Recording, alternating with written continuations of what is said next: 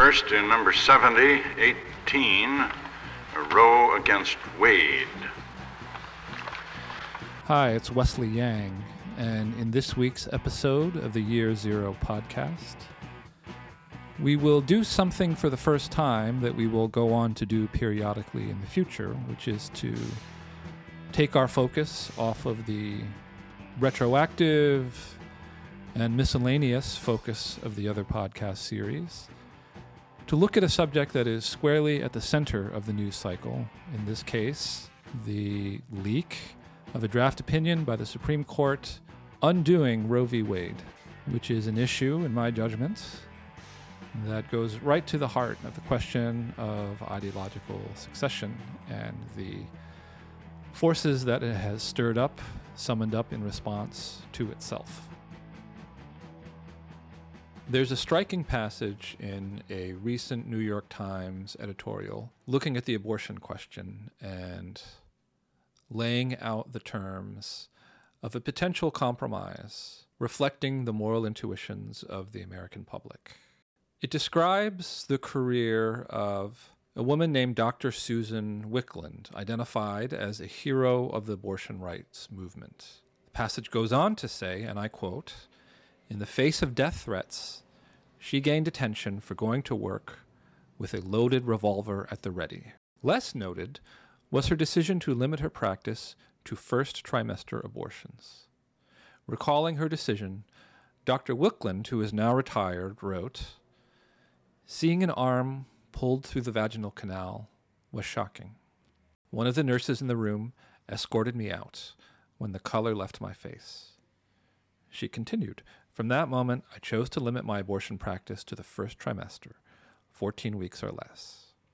In her willingness to face murderous abortion foes, but not second trimester abortions, Dr. Wicklund embodies our clashing impulses. Now, how should we, how should that question be decided? Is it a legal question, a constitutional question, a medical question, a philosophical question, a religious question, or what is it? In this case, we'll be talking with a Claremont McKenna professor of government, Jon Shields, on the future of abortion politics in the United States. We'll be talking about that op ed, but also about the larger question of the Christian right movement, whose victory, whose ultimate triumph uh, this moment in the court represents, uh, as well as considering the various high variance, very volatile, and perhaps perilous developments, implications, and consequences that will flow from this enormous event. So let's just begin with that op-ed mm-hmm. and and and talk about you know the the argument you made there. Great, thanks, Wesley. Thanks for having me. Um, well, I I'd, I'd begin by just observing that the abortion conflict is is often lumped together with other so-called cultural war issues, right? So it gets lumped together with prayer in school, gay rights, same-sex marriage, etc. But it always struck me that it was fundamentally different from those conflicts. And it's one of the reasons I got drawn to it early in graduate school. The issue really fascinated me.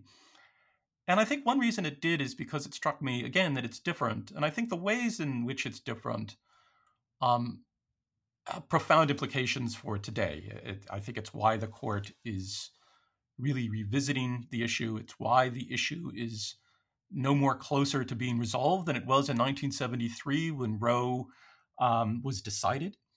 And and I think it's different because it's fundamentally a sort of liberal civil war in which both parties, that is to say, pro choice activists and pro life activists, really think of themselves in, in an actually remarkably similar way. Both sides think of themselves as human rights crusaders who are charged with expanding the frontiers of human freedom, human equality. And so they really think of themselves in some sense as children of the Declaration, right? In that grand liberal heritage and tradition that extends back to abolitionists, that expend, extends back to civil rights activists. And I, in the American context, that's a that's a recipe for a lot of conflict because we're a Lockean country, and um, and and that's one of the arguments I made way back in 2009 when I wrote my dissertation and then book on the Christian right.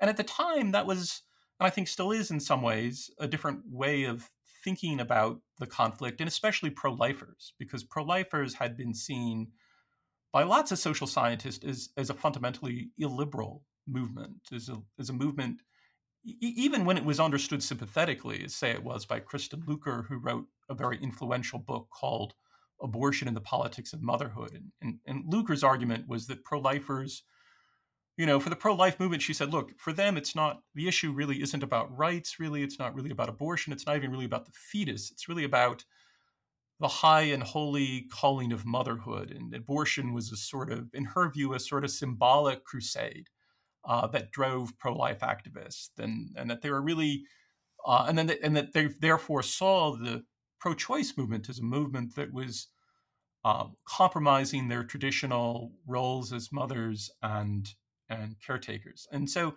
that was sort of the conventional view, and I think it it was wrong then, and I think the evidence now overwhelmingly suggests that it's that it's wrong. If if Luker's view, if that if that old view had been right, if pro-lifers were fundamentally a movement driven by gender traditionalism, we would have expected a much more pro-choice country than we have today right? I mean, I think one of the really remarkable things about the abortion conflict is that abortion opinion has hardly changed in 50 years, right? This is no one predicted this back in the 70s and 80s, right? There was a sort of confidence that, you know, in decade in 2022, America would be a much more pro-choice country.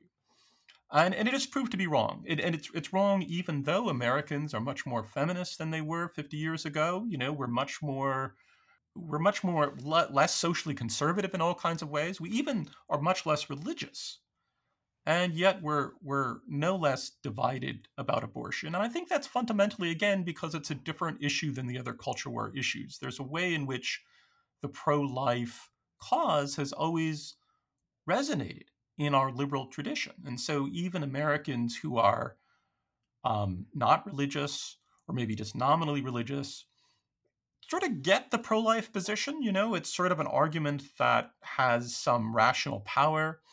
Um, and in, in a way that other issues that are, again, part of what we think of the culture war do not, right? So, you know, you can't take a survey in America uh, without Americans becoming more sympathetic to same-sex marriage than they were a year before, right? That that needle keeps moving in a progressive direction. Um, and again, I think that's because in that case, conservatives are really defending a sort of illiberal understanding of the good that doesn't resonate in our rights-oriented culture. So, so that's sort of the first, I think, big thing to understand um, about this conflict. So, on the one hand, I think this is an issue that doesn't go away because it appeals to our our liberalism. On the other hand, and this is somewhat harder to see in some ways. But on the other hand, I think our, you know, our conflict, which seems very polarized at times, has also been quietly moderated by common human intuitions about the moral status of the embryo. So, for example, one of the arguments I've made is that look, you know, we tend to have a a natural sympath- a, natural um, tendency to sympathize with creatures that resemble us. So, um, that means that as soon as embryos start to look much more recognizably human, much more recognizably like infants, we tend to give more credence to pro-life points of view, right? So, uh, so Americans feel very differently, on average, about um, abortion early in in pregnancy uh, than they do about later abortions, right? And this is less to do with any sort of philosophical point of view and more to do with just a sort of sense that um, that the the claims, uh, but, but it's more to do with a sort of a kind of um, you know a sort of intuition that uh, beings that resemble us deserve or entitled to rights in a way that that human organisms that don't look like us right don't don't and shouldn't enjoy those same rights. So I think we have these powerful intuitions that come to us through our evolutionary psychology. And I think the interesting thing here to note, Wesley, is that I think in, a, in lots of ways, these intuitions, of course, they make most Americans sort of squishy on abortion, right? So most Americans are feel conflicted and support abortion early and in the in pregnancy, but not later. And that's how they reconcile these clashing liberal campaigns on both the side of the pro-lifers and the pro-choicers. But I think even for activists themselves, they sometimes feel the pull of these intuitions, right? So, for example, one startling fact that's rarely recognized is that a lot of abortion providers limit their practice to first trimester abortions. And they do so because they find providing abortions later in pregnancy trouble, right? They have no qualms, uh, no difficulty at all providing abortion early. Uh, but they are often reluctant to do so later in pregnancy. So, about half of, of abortion providers in the United States, for example, don't provide uh, abortion after 15 weeks of pregnancy, which incidentally is exactly where Mississippi drew the line, right? It's sort of it's sort of a start, startling fact if you think about it, right? Like most abortion providers, at least in practice, are sort of where Mississippi is, right? Where the legislators of Mississippi are. They're not there's not that much daylight. Yes, in principle they think, you know, abortion should be widely available beyond that point philosophically. But as a practical matter, they don't want to do them and they don't want to do them because they find it upsetting to provide them. And there's actually lots of evidence that's true. There's lots of studies that have not gotten a lot of attention um, by ethnographers who, who go into abortion clinics and ask and sort of study these spaces and um, and there's just a lot of evidence that abortion providers are um, feel the power of these moral intuitions right? As soon as they have to start dealing with creatures that resemble us as soon as embryos get little feet and arms and everything everything changes for them right? And it gets a lot harder.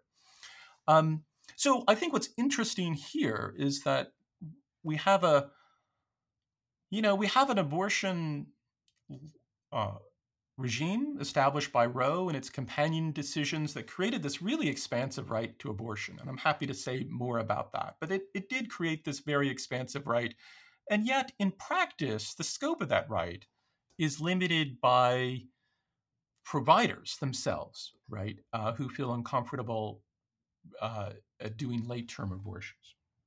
So, and I think uh, to a lesser degree, this has been true on the pro life side as well. That is to say, I think, I think they too have the sense that there's a difference between a late term and early abortion, and it too has shaped their movement.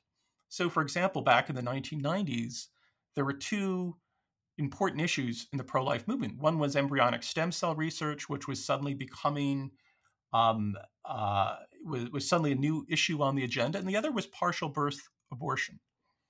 And inside the pro life movement, it was a lot easier to get activists energized and excited about fighting partial birth abortion, but much harder to get them uh, energized about fighting embryonic stem cell research right? It was it, it was or, you know the, they weren't as concerned about the destruction of embryos in labs um, that was a harder harder reach for them. And so activists couldn't muster the same sort of moral passion and again i think this is because they um, they simply have different um, sort of common they share actually common moral intuitions with the abortion providers right um, who also uh, make similar kinds of distinctions so I guess the you know, and I think if you look beyond the United States, you see the power of these intuitions everywhere. You know, if you look at, you know, most other Western democracies, most of them draw the line at about the first trimester, sort of a, and allow abortion early and ban it late. And I guess my, I wonder if we'll eventually move in that direction over time. Uh, I think that's where most countries end up. Um, and I think that there's a kind of you know there's a kind of way in which over time all of us might be willing to live within a regime that draws a different sort of line right that draws a more european line which sort of makes a again sort of allows abortion early bans it late i, think that we may be inching uh, toward in in that direction although i think it could be um, a little time before we get there and i'm happy to say more about that Wesley, but that at least sets the table a little bit. Sure. With with regard to the the anti-abortion right regarding themselves as a kind of mm-hmm. human rights crusade, I think I think many from the other mm-hmm. side would say this is this is an opportunistic appropriation of a certain kind of language, but you uh, you know and, and a rhetoric um, that that's designed to be politically powerful. But you say that it's actually more than that, and that's that's on the basis of your interviews with people that you did for your dissertation. Is that right? Yeah, it's a good it's a good question. I mean, it's it's hard to. My reaction to those folks is my question for them really is have you ever spent any mm. time with pro life mm. activists? Because if you do, one is immediately struck by their mm. obsession mm with mm. embryos, right? And mm. fetuses, right? They're constantly talking about dead mm. babies. So, you know, I, I think it's actually a mistake for those on the pro choice side to not see pro lifers mm. clearly because I think it they don't realize what they're up mm. against. Right. right? Like, I mean, pro lifers are deeply committed to the proposition uh, that, you know, uh, that they, they are part of this human rights crusade. And I'd say two other quick things. Um, one is, you know, the origins of movement in some ways began on the mm-hmm. left, right? I mean, the the most radical wing of the pro-life movement was pioneered mostly by leftist mm. Catholics who were actually also protesting the Vietnam War out of a sort of consistent ethic of life, and they saw no tension between their position on abortion and their position against the war. So I think that the movement itself has been ideologically eclectic. I don't think its origins are even particularly in the right, and certainly not its most radical wing of the movement. And then, even, you know, the other thing I'd say quickly is, you know, if you believe that this is just, if you believe the movement is just a sort of aggressive traditionalism and liberal drag, right? If if that's the view, you really have a hard time making sense of, you know, the massive campaign of civil disobedience that unfolded in the 1980s when you had the, the radical wing, you know, uh, blockading clinics in massive numbers, being carted off and roughed up by police, uh, spending time in jail, uh, the more fringy types even bombing clinics. I mean, did they do this for the politics of motherhood? You know, did they do it for some, you know, um, uh, nostalgia for a more traditional America? I think if we want to make sense of that hmm. passion, mm. uh, the only thing that makes sense of that passion, mm. in a way, is if we take them seriously mm. at their word. Right. Uh, so. Uh it, you talk about a kind of equilibrium that that is there that that is present in public opinion numbers and in which in turn is correlated to our moral intuitions which in turn have been manifested in mm-hmm. other places that did not arrest the process of arriving at that equilibrium through the conferral of a constitutional right um, and so it mm-hmm. sounds like you're saying that the removal of it will allow that process to happen and and we are likely at the end of it although it could be a rocky ride along the way um, uh, you, you know to settle on this place where a supermajority of public opinion sits and which is in turn backed up with the general feeling that we have that this thing that looks like a tadpole is killable and this mm-hmm. thing that looks like mm-hmm. a little baby is not yeah, I, I guess if I'm and and I should of course preface this by saying that we are really bad at social scientists at predicting right. the future. So I do this with some hesitancy. But I would say, you know, I I do think that I mean I do wonder, for example, uh, let's take the example of Texas.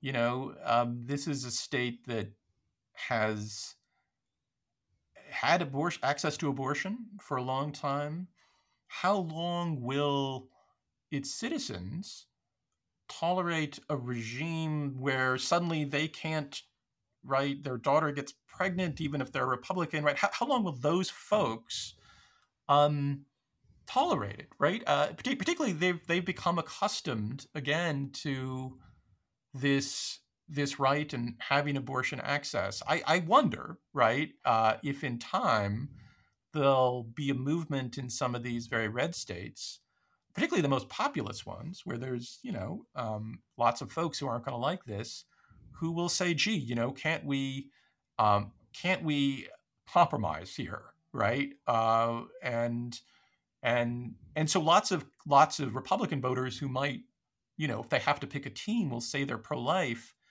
I, I sort of wonder if over time some of them, some of those voters will decide, yes, I'm pro-life, but you know, um, that doesn't mean I support some absolute ban in abortion. So, and I think the evidence for this claim, right, the, the evidence for the view that some of these there'll be a sort of gravitation toward the mean uh, over time is supported again by the European case. I mean, there were some very, you know, pro-life nations, notably Ireland and Poland, that after time they just said, "Gee, you know, this is." Um, you know this is not tenable right we we want some we want we're we're a you know i think there's all kinds of reasons that citizens want abortion rights of course but i i i, I think that over time those places gravitated toward the european mean i think you know if georgia and texas and those states initially ban it uh, they'll gravitate towards something more moderate as well um, and I, I guess in the end you know, I would say I think there's something sort of utopian about the pro-life point of view as well, right? I mean, I, I don't, I I think it asks too much of us in some ways, um, and that it, in a in a weird kind of way, it it it, it demands a kind of rationalism that I think is is too heavy of a lift, right? It demands that we, for purely philosophical reasons, really, believe that the tadpole has the same moral status as the as the you know the neonate and that's a even even for folks who can get there philosophically it's a hard stretch to get there sentimentally and so we tend to uh, so i think it's it's it's um, it's a crusade that um, I, I think total victory uh, for them will was is, is in some ways contrary to to our own nature. So one of the arguments that I heard on another podcast, um, uh, Melissa Murray on uh, Vox, you know, she was one of the parenthetical statements that she made, and this was in advance of the uh, the leak of the ruling, was that um, you know continuing to hollow out access to abortion while nominally keeping the core of the holding of Roe in place might not be mm-hmm. the best outcome for those who support the pro choice cause or for the Democratic Party, because it would allow a de facto d- destruction of the uh, you know of the of the right for many um, and without by, while pe- leaving people in their slumbers and and a kind of um, mm. a more calculating uh, less driven by an absolutist commitments, right wing supermajority on the Supreme Court would have hewed to that kind of approach. But there was a need, apparently, uh, mm-hmm. to say that this thing was bad law. and of course, now there are many people who are saying uh, in response that the stripping out of this bad law, um, or what they claim to be a bad law, the stripping out of a right to privacy and everything else that hinges on it, is a is necessarily a precursor to a larger judicial counter-revolution that is going to be led by the court. Uh, I'm just looking at a piece here. I'm going to quote it um, by Laurence Tribe in the Boston Globe, where he points out that if the right of a woman to decide whether to have a baby, a right that arises from the simple idea that everyone owns their own bodies, won't qualify, then neither will most of the rights you have long assumed are yours. Um, what is your sense of the of what the decision tells us about the court and of the movement that is behind it? And does this decision surprise you? Did mm-hmm. you write about this equilibrium that you described, expecting mm-hmm something that would go over the waterfall in this way and just cut the whole thing down, or expecting a, a more uh, Machiavellian approach to to pruning it away in practice while sort of keeping it alive nominally. Yeah, good questions. I'm going to sort of back into Okay. them, I think. So, I mean, you know, when Roe was decided, I think, you know, so many Americans from across the political spectrum thought Roe was bad law, right? And we know this. Lots of pro choice thinkers uh, think it was bad law. Ruth Bader Ginsburg, in her way, thought it was bad law too. She described the decision as breathtaking.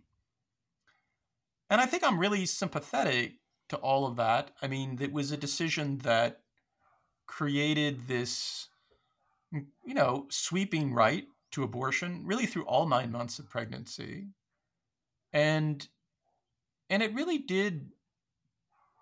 I mean, I hate to use this word because it gets used incorrectly, but I, I do think it did sort of disenfranchise a lot of Americans. Disenfranchise in the sense that suddenly you know, in the morning of January 22nd, 1973, you had lots of Americans who woke up and discovered that they couldn't really vote on this issue anymore, right? It's sort of been taken out of the court of the legislators, out of elections.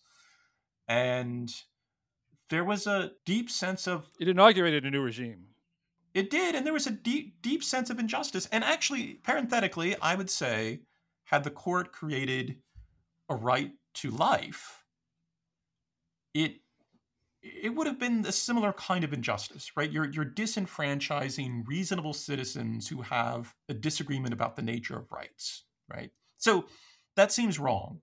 And I think it had profound influence on both movements. And this is my way of backing into your your question really. I mean it for the pro-lifers, it was very energizing, right? And and so suddenly they couldn't vote in elections and they felt like this was a grave injustice and so they built a movement to fight abortion. And they did it it was many pronged you know it included it included civil disobedience as i mentioned before. It included a huge network of crisis pregnancy centers which are you know facilities and local communities that are set up to help women in, in difficult pregnancies um, it created you know, uh, an outraged and vital movement. One might even say it birthed the conservative legal movement too, which has brought us to this moment, right? When this, uh, and so I think it was incredibly energizing to the right. And on the other side, I think it was, you know, it, it weakened sort of the pro choice movement. Suddenly they felt like they had total victory. And ever since, it's been harder for them to galvanize their rank and file and give them a sense that abortion rights are fragile and insecure and they need to do something about it right? We've had 50 years of abortion rights. It's felt like you know it's felt like um, uh, you know we turned we crossed the rubicon and we're not we're not heading back.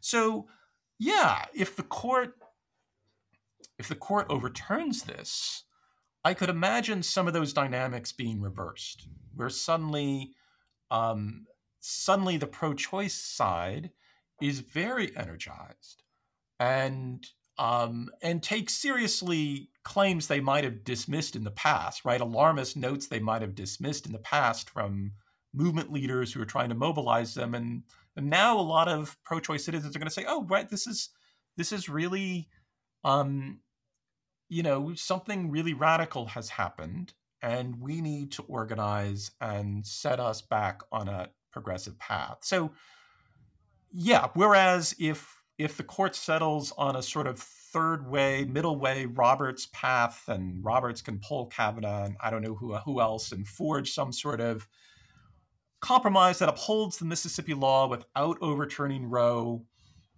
Yeah, I could imagine that being feeling more like the Casey decision, right, to the pro-choice side. That is a decision that, you know, allows for some additional restrictions, but the central holding of Roe is intact, right? Um, and so basically, we're um, we're in, in, a way, in a way, it might even give the sense to the pro-choice side that Roe is even more secure, right? Uh, that it's been upheld once again.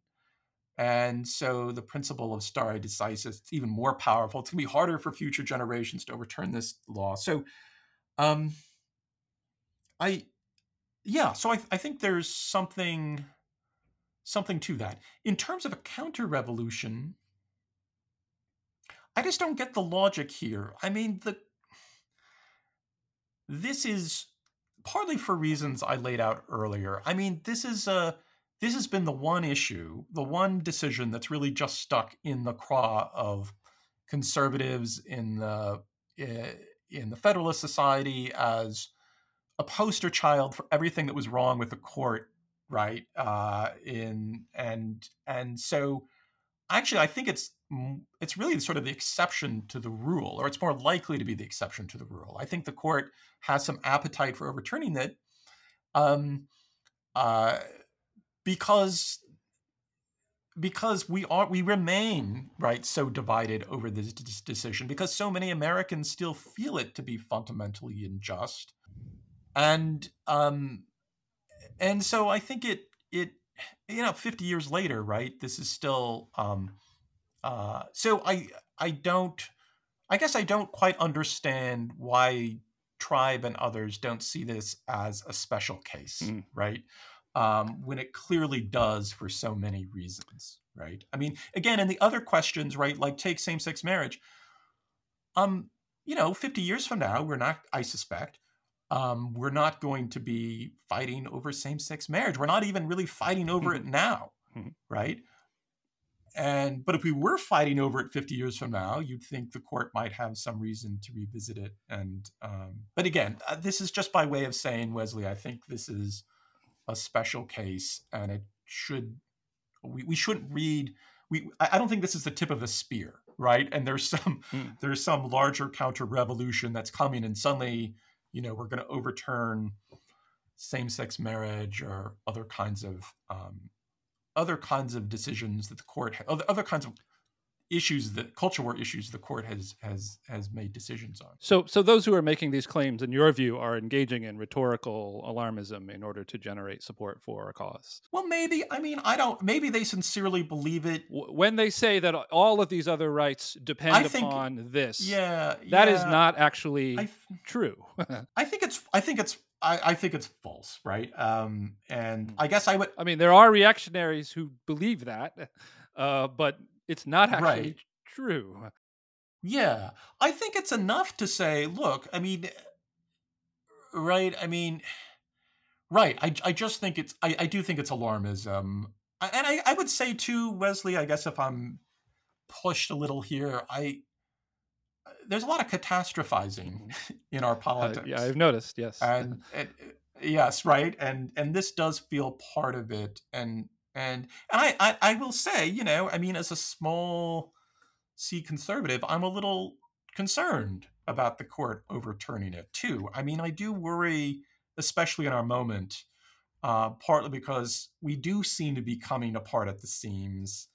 Um, I do worry about, uh, and because you know we've had Roe for 50 years, um, it does it does feel like a pretty radical upheaval to overturn it. And so I would be in favor of a, of Robert's approach, right? That would get us closer to I think where we're ultimately going to land anyway, and in a way that causes I think in a way that's less combustible, you know, in a way that doesn't again cause the kind of um, the kind the kind of discord maybe and in a way i guess this is my way of agreeing with melissa right like that like i, I think overturning it really does radicalize the left and um, i'm not sure we need radicalization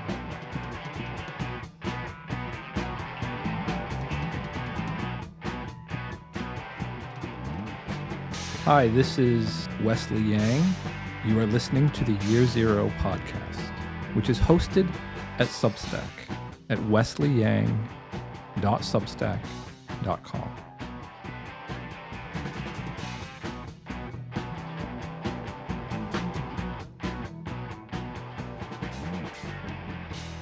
So the, the, the five who, and I and I'm making the assumption it will be the five. It could it, Roberts could end up joining it in part because of the um, because of the leak, which is itself a, a, a, demonstration of the um, d- declining faith in the court and the and the uh, and, and the radicalization around it um, in going frontally at the thing and and cutting off its mm-hmm. head they they declared right. themselves to be committed members of a movement with the same absolutist commitment to saving lives of the unborn um, uh, as opposed to the role that Roberts is taking, a steward of the court's, uh, you know, legitimacy and, uh, you know, trying to strike a bargain. They they they reveal themselves to be members of this movement and to have been that all along. Is that you think that's tr- uh, that's a true statement? You agree with that?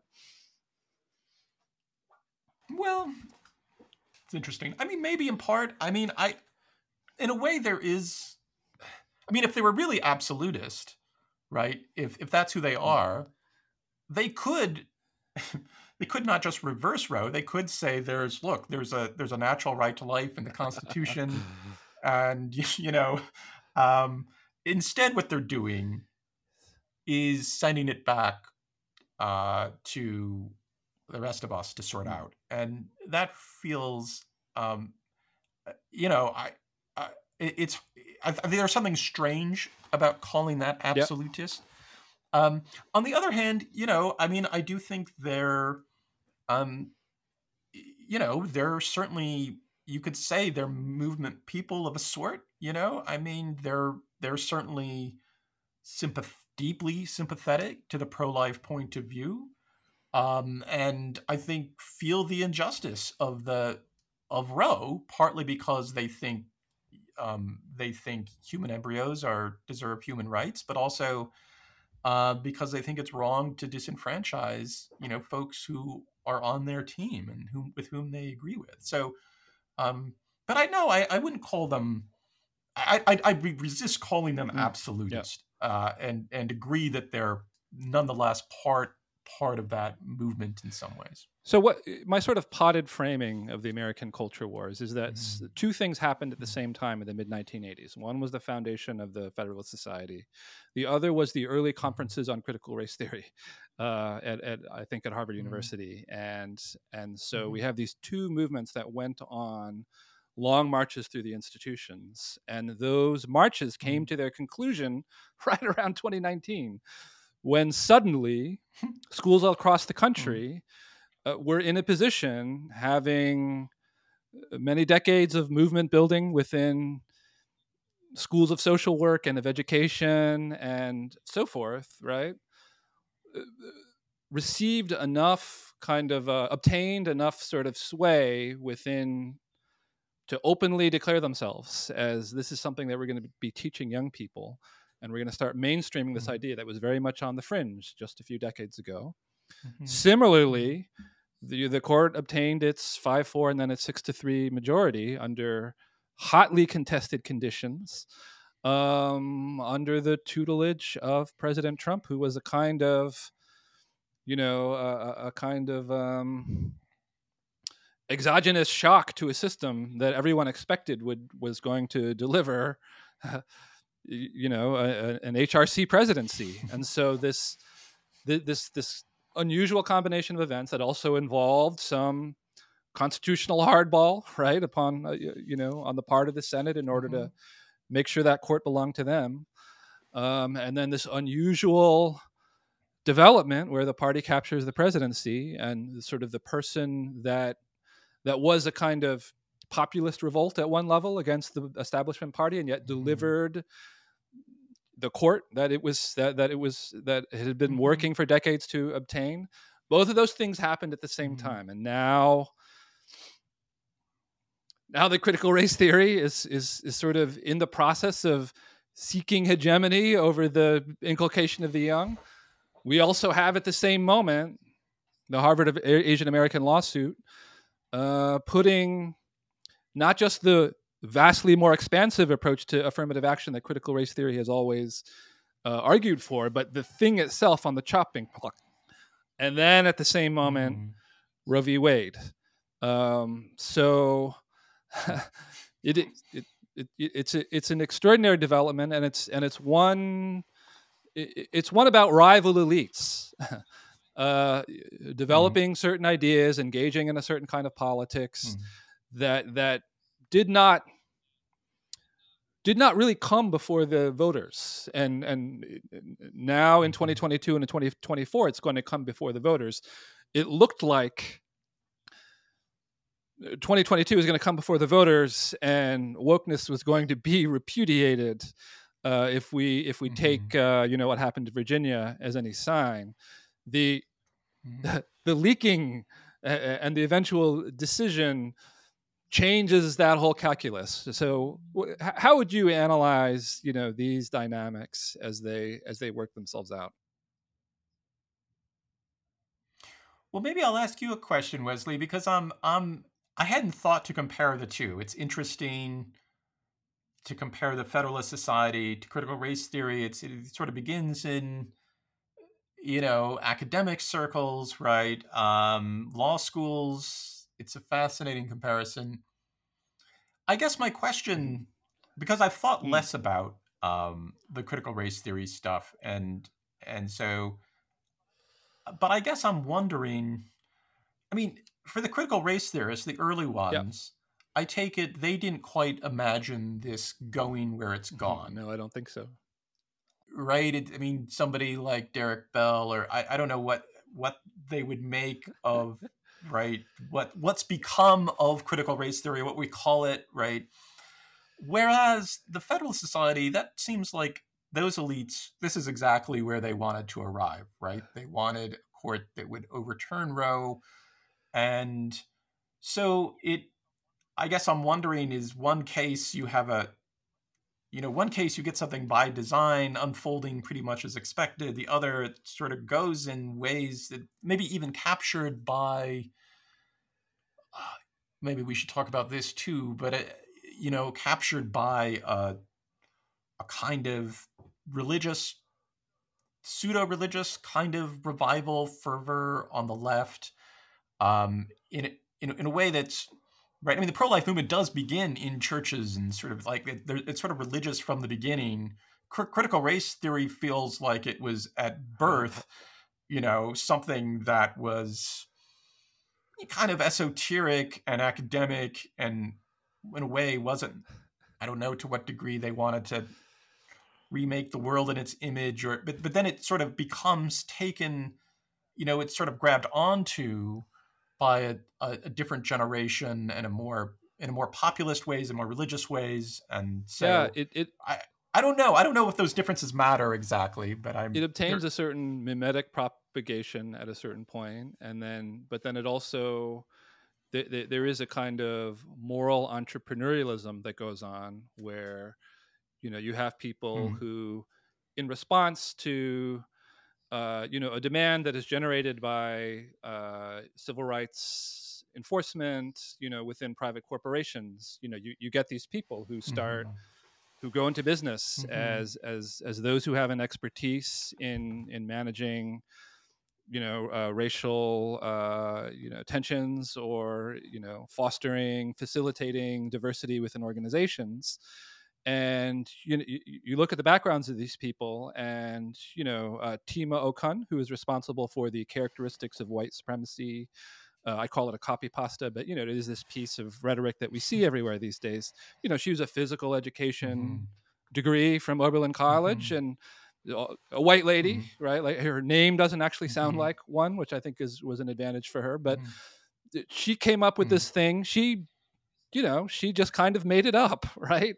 And uh, and and yet, at a certain moment, right when the a, a religious fervor taking the form of frenzy and chaos in the streets of the United mm. States in this, you know, during uh, mm-hmm. during the last year of the Trump administration, in the mm-hmm. midst of mm-hmm. a pandemic, right uh, after uh, mm-hmm. uh, a propagation of a viral meme of of, a, of human sacrifice at the hands of the mm-hmm. state, right there. Uh, mm. Suddenly, these things all became ubiquitous, and and there was a kind of path dependency in the sense that like every corporation felt like it needed uh, to do something and the materials that were on hand were simply the ones that were accepted and and and entrenched mm.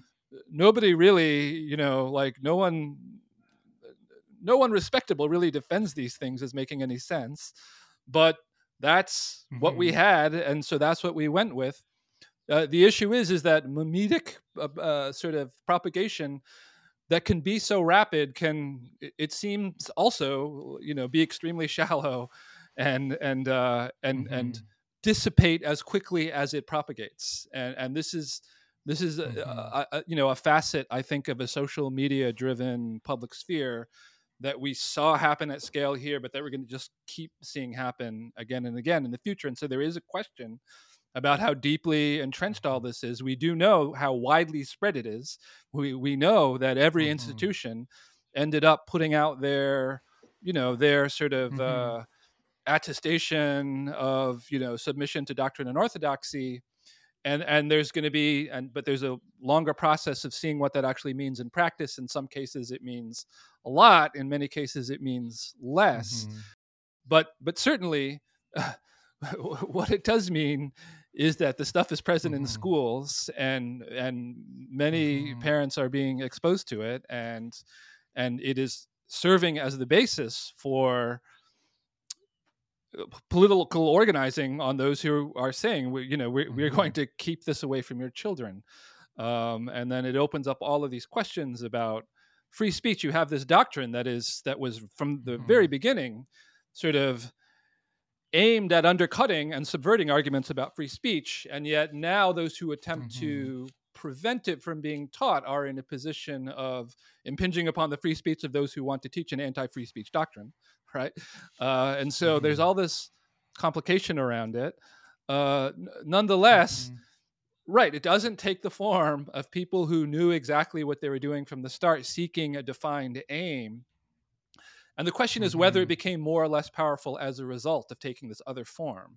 And there's a sense in which, like, what we're going to see work itself out is what does it mm. mean to control the cultural apparatus and the educational infrastructure of the country versus controlling the courts right and so there's a lot that the courts mm-hmm. can do but then there's also a lot that there, there's also this problem now that we do have a cadre of educators who take many of these positions as axiomatic and and so attempts to use the power of government in order to prevent the spread of the, of those ideas is necessarily a kind of suppression of free speech and thought that the government is also committed to preventing so just like many less nested layers of, yeah. of irony and difficulty. But in the broad sense, what we're going to see is wokeness, ideological succession, as I call it, is going to be before both the courts and the legislatures in the years, years to come. And but what's interesting uh, to me also about what your argument is is there's something not just about its popularity, uh, but something intrinsic to abortion and Roe v. Wade that means it doesn't have really broad uh, implications for everything else. That it because because the country yeah. didn't become progressively more progressive on this issue over time. Uh, it, it's not going to follow the same trajectory that other cultural war issues do. There's something intrinsic to it. There's something to about the way the legislators, uh, you know, sort of a priesthood of Supreme Court jurists, mm-hmm. just took it out of the hands of the public that makes it so that mm-hmm. returning it to the hands of the legislature and and, and in turn to the people is okay like that's basically your argument right yeah i, I mean i yeah I, am I'm, I'm inclined to think that's yeah. right i mean that would have that was certainly my view for a long time you know i as i said i mean i do worry a bit in our moment the mutual escalation because, can again yes yeah, I just I just worry about the the, the mm. temperature mm. in our democracy, and I suppose, and this is sort of connected to the what's happening on the left. I mean, there's a part of me that worries that if the court overturns Roe, it elevates.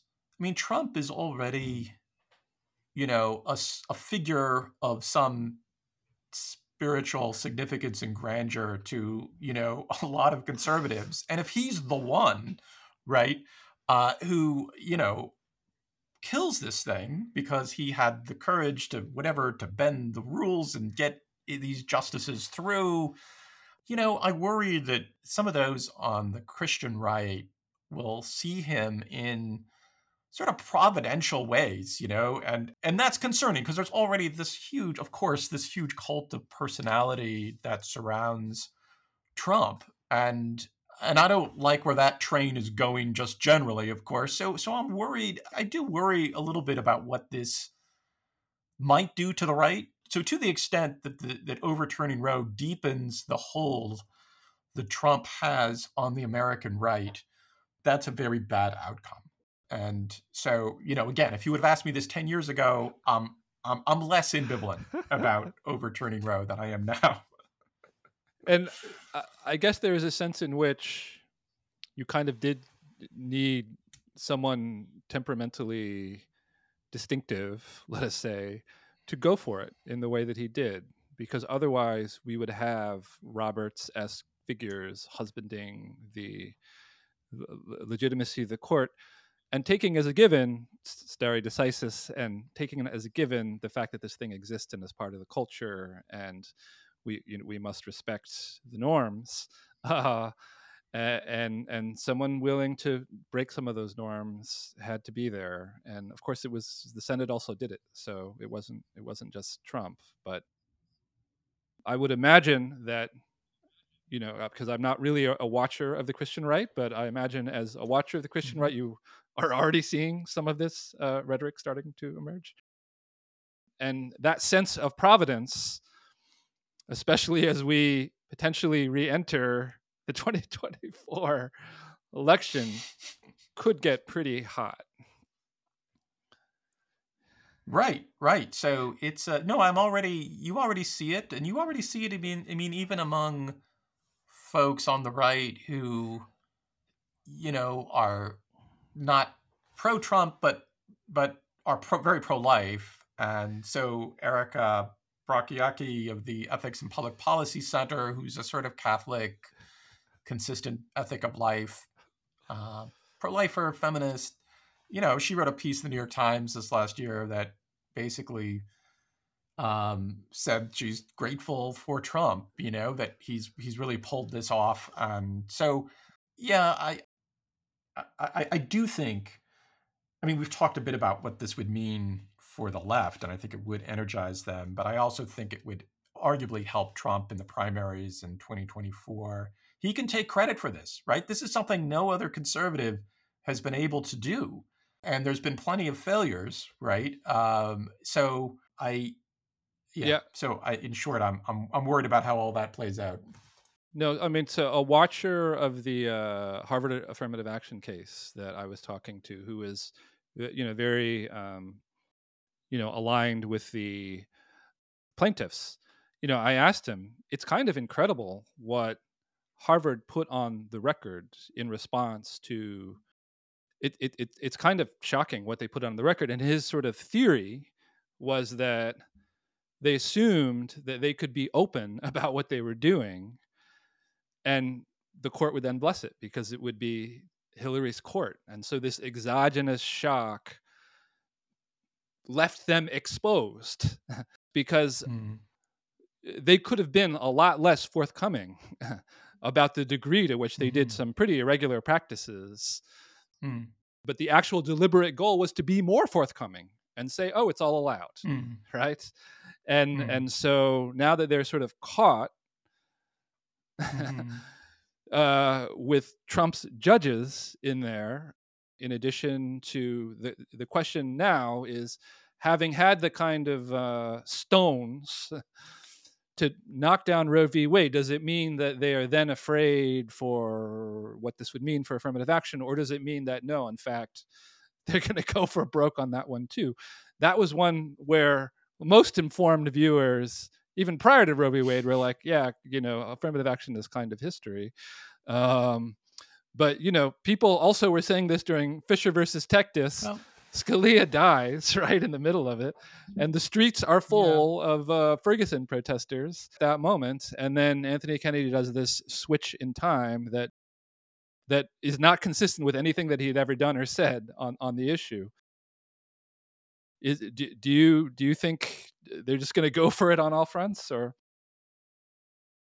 Well, that's that's interesting. I mean, it's hard to say. One thing I would say though is there is a I mean, there is a case that in some ways what the court does in in either abortion or or affirmative action matters less in a way than than the culture.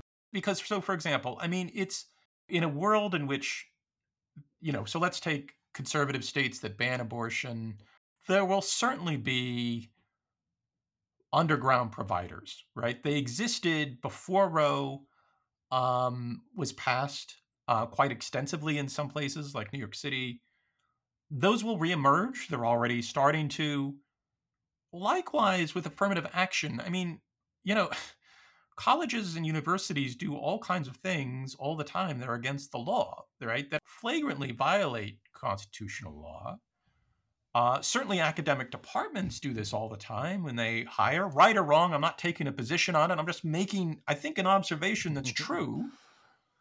So, uh, you know, I I do think in a way that these battles are ultimately won and lost really in the culture and the hearts and mind of citizens, right? Because there's all kinds of ways to subvert what the Supreme Court says, especially in closed, insular, homogenous institutions, right? Like as universities and colleges are, um, certainly, you know, underground abortion clinic, like like all those things are going to exist, and so I think the court, you know, I mean, it's interesting to think about what you know what ultimate power in some ways does the court have to constrain to constrain us particularly in an age in which we're so polarized and and elites are going to you know say sort of f you you know i mean mm-hmm. i don't mm-hmm. um i'm not going to listen to this you know reactionary mm-hmm. court yeah so elite, elite consensus greater than yeah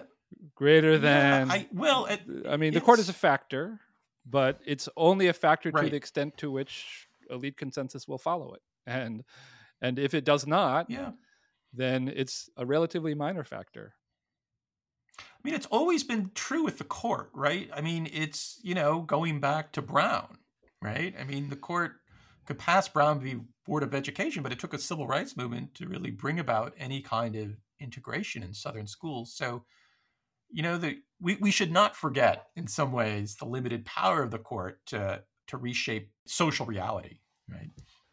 So i guess we began uh, talking about the equilibrium that is out there.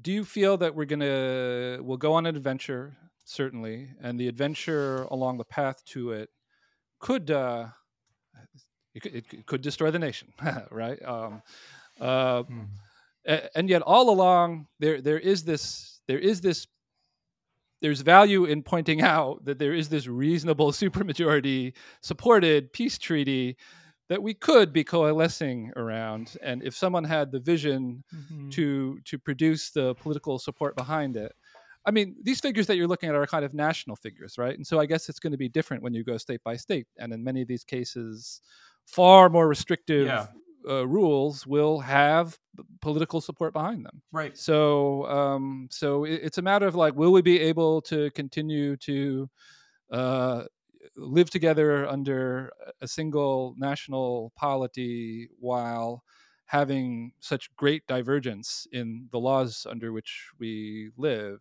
and you know that that does seem to be the other exit route out of continually escalating confrontation between two tribes that are becoming ever more polarized. Is, is that also going to be part of the solution in the end? You know, some kind of expanded federalism and, uh, you know, sort of a willingness to let other states live under pretty vastly different regimes. You know, I, I'd like to mm. think so. Uh, you know, again, if you would have asked me 10 years ago, I would have said, absolutely, you know, this is the way to go. This is the way to honor our nation's diversity and pluralism and that's that's been the model really by design right from the beginning and and certainly you're right i mean states vary a lot in terms of their preferences on on abortion policy so you know at one extreme you have west virginia and you know about a third of its uh, only about a third of its citizens want there to be abortion access and then on the other extreme you have massachusetts and about three out of four of them their citizens you know want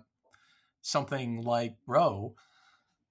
And then there's a lot of there's a spectrum in between. And so one view is that look, you know, states can craft their own laws, they better align with public opinion, and therefore that'll help us keep the peace. You know, uh, we can have pro choice states and pro life ones. The problem with that view, though, now, I think, or one problem with it, is we become so nationalized as citizens, right? So there's a real, there's all kinds of ways in which we've ceased to be citizens of localities or states. And I mean, you really see this certainly on the right, you know, in Wyoming, they're passing laws against critical race theory and abortion and ex- trying to expand gun rights. Um, and there's something kind of crazy about it in some ways, right? It's Wyoming. All those things are not threats, right, to their whole way of life, but they become such creatures of the hmm. national media, right? That they think, well, the agenda of the state legislature should be issue hmm. taking on all of these positions, right? They've even engaged in, they've even passed laws that have to do with the border issue, right? It's sort of, there's something sort of crazy about it if you're in uh-huh. Wyoming, right? A little ways from the border. So I, you know, I think your, the, the tale you're telling and the tale I once told, it works, it works in a nation in which we're still citizens of mm. states. Right but we've ceased to yeah. be that really in all kinds of meaningful ways and i guess the, the question is can that return and might you know might you know st- might might the court stepping back from Roe allow us in some ways to once again be citizens of the state and not just the nation and of course Roe is part of the nationalization of American politics because before that it was really fought out in yep. the states, right? It was really just fundamentally an issue for the states. So I'd like to think we could return to that and once again be citizens of our lo- of our localities and states and um, but that's not where we're heading and I don't I don't feel I feel less optimistic right than I once did that that we can we can sort of just coexist. Right you know, because we're so consumed with one another, you know. Well, we're so um, present I'm, to one another. I'm another. not sure. Be- social media yes, makes us right. present to one another. Social media, right, right. So it's it's okay. All right. Um, so it's been an uh, interesting conversation. Is there anything else uh, you, you, you want to add, or uh, you know, last thoughts that you should think about hmm. in in light of you know what what promises to be an enormous change in the political life of the country. I don't think so. I think I think we covered lots of ground, Wesley. I'm trying to think here. I'm coming up blank. Um, but I appreciate the, the interview. It's great to great to yep. meet you and great to hash through these issues. All right. Thank you. Okay. Thanks. Thanks so much.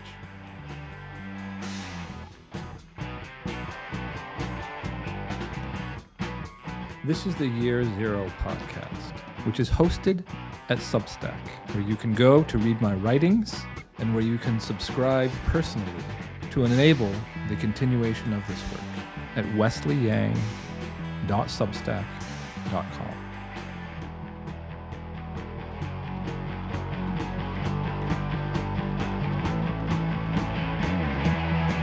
You know of any case anywhere that's uh, held that an unborn fetus is a person within the meaning of the 14th Amendment?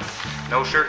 We can only go back to what the framers of our Constitution had in mind. Well, these weren't the framers who wrote the 14th Amendment that came along. No, sir. Uh, I understand, but the Fifth Amendment, uh, under the Fifth Amendment, no one shall be deprived of, of rights to life, liberty, and property without the due process of law.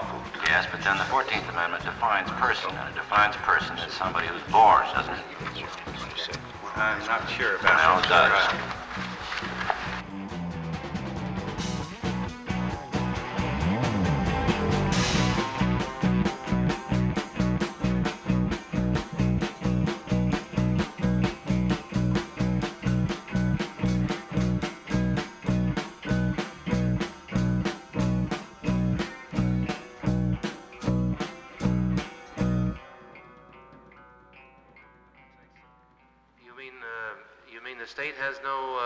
interest that it, of its own that it can assert? Uh, and uh, oh, we have other interest, Your Honor. Uh, preventing uh, uh, promiscuity, say.